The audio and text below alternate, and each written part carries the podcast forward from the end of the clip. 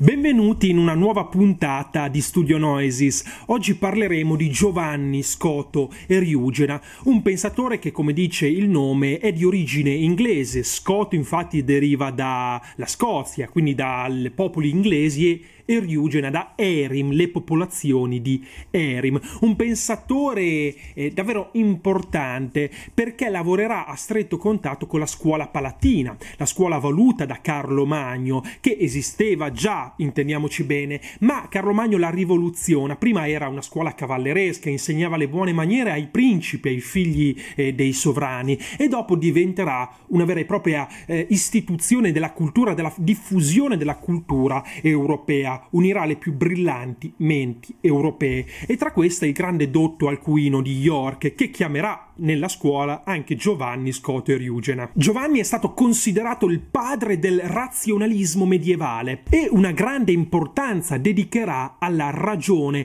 tanto che rischierà di essere tacciato di eresia e sarà condannato dopo la sua morte dal Papa Onorio III, che dette anche ordine di bruciare le sue opere, ma fortunatamente il De divisione naturae, la sua opera principale, fu comunque mantenuta intatta e oggi possiamo leggerla in tutto il suo splendore. Giovanni è vero che si considererà sempre un difensore dell'ortodossia, tanto che Giovanni conosceva pensatori come Sant'Agostino, come Dionigi Areopagita, conosceva e aveva studiato pensatori del mondo cristiano, ma conosceva anche il neoplatonismo di Plotino, di Platone, conosceva i testi greci classici e proverà a operare un connubio, una fusione tra questi due mondi, rischiando davvero di avvicinarsi al panteismo. Il panteismo, infatti, cosa significa? Dal greco antico significa pan, tutto, e theos, Dio. Era quella tesi filosofica ed eretica che riteneva che Dio fosse nel mondo, Dio non fosse un'entità come volevano i cristiani nei cieli, che giudicasse le anime, che creasse da fuori,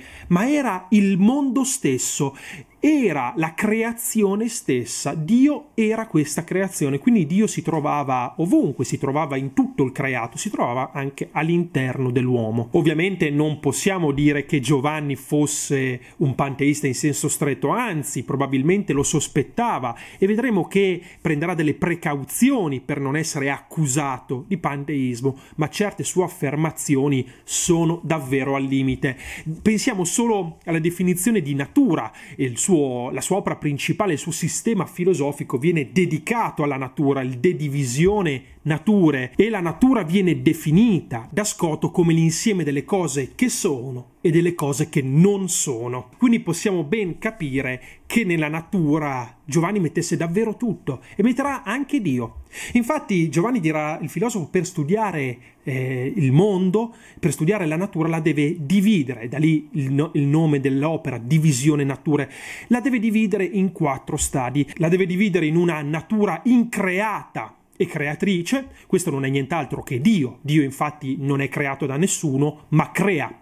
La deve dividere in una natura creata e che a sua volta crea, e queste non sono nient'altro che le idee. Infatti Giovanni conosceva gli antichi greci, conosceva Platone, aveva letto Platone e ha rubato la sua nozione di idea. Ti rimando qua al video in cui spiego le idee in Platone. Ma cosa vuol dire ha rubato la nozione di idea platonica? Facciamo un piccolo riassunto. Le idee per Platone risiedevano in un altro mondo, nel mondo ultrasensibile. Platone si era accorto che gli oggetti, le creature di questo mondo periscono, muoiono, quindi sono oggetti e sono creature imperfette, e Platone aveva detto: per queste creature imperfette però ci deve essere una forma perfetta, una forma che non perisce, che non muta, che non cambia. Queste forme erano contenute nell'iperuranio per Platone, nel mondo ultrasensibile, e queste forme prendevano il nome di idee. I cristiani avevano preso questa nozione di idea, ma avevano escluso il mondo sovrasensibile, che per i cristiani non esisteva, e queste idee le avevano collocate dentro la mente di Dio, dentro il pensiero divino. Le idee non erano che i pensieri di Dio, che Dio utilizzava per creare il mondo materiale, il mondo imperfetto. Da lì le idee si chiameranno natura, creata da Dio, e creatrice, perché utilizzata da Dio per creare a sua volta, per creare il terzo tipo di natura, la natura creata ma non creatrice. E questo è il mondo materiale, il mondo degli oggetti, il mondo degli esseri viventi, degli esseri umani, degli animali. Sì, il mondo degli esseri viventi, degli esseri umani è creato ma non crea. Nel senso che sì, si generano, gli animali si riproducono, ma non riescono a creare nulla dal nulla, come invece riesce a farlo Dio e come invece riescono a farlo le idee. E alla fine arriviamo al quarto punto, il più interessante, dove vediamo la vera sublimità della filosofia di Giovanni Scoto, e cioè la natura increata ma che non crea. L'unica natura increata è Dio. E quindi qua ritroviamo Dio. Dio però questa volta che non crea. Cosa è successo? Il pensiero di Giovanni è un pensiero classicamente greco e quindi non ragiona in maniera lineare come abbiamo elencato qui di seguito, ma ragiona in maniera circolare.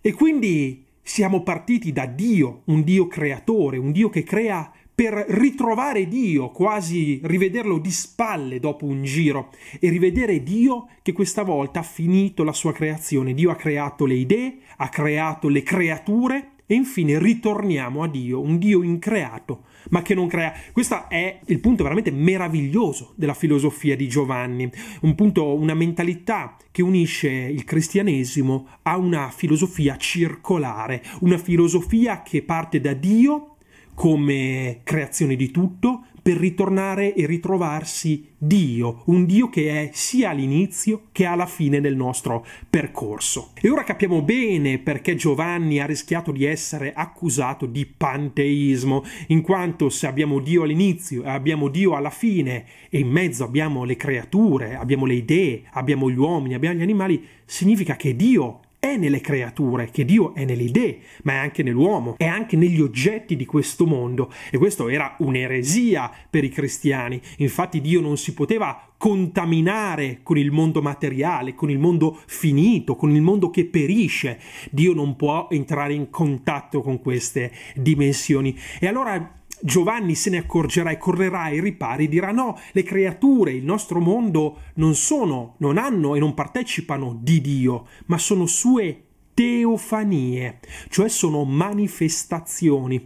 Dio utilizza le creature, utilizza la creazione per manifestarsi all'uomo, come se le creature, il mondo, la natura, la bellezza, l'armonia fossero degli specchi che riproducono l'immagine di Dio. Così Giovanni poteva mantenere staccato Dio dal mondo, dalla natura, ma allo stesso tempo poteva giustificare perché nel mondo ci fosse la bellezza, l'armonia, cioè perché la creazione avesse le caratteristiche del divino. E quindi possiamo dire che Dio è nella natura come teofania, come riflesso, ma che la natura non esaurisce la grande e meravigliosa essenza di Dio. Ovviamente il De divisione natura comprende veramente tantissime sfaccettature, tantissimi approfondimenti sull'uomo, sugli angeli, sulla dannazione eterna, sui modi di conoscenza, ma questi li lasciamo, potremmo dire, ai più curiosi. Io spero di avervi dato le linee guida su cui si muove, i binari su cui si muove il pensiero di Giovanni Scoto. Ovviamente, se Studio Noesis ti piace, iscriviti e metti un like al video e condividilo con i tuoi amici. Io ti ringrazio e noi ci sentiamo in una prossima lezione. Intanto grazie mille.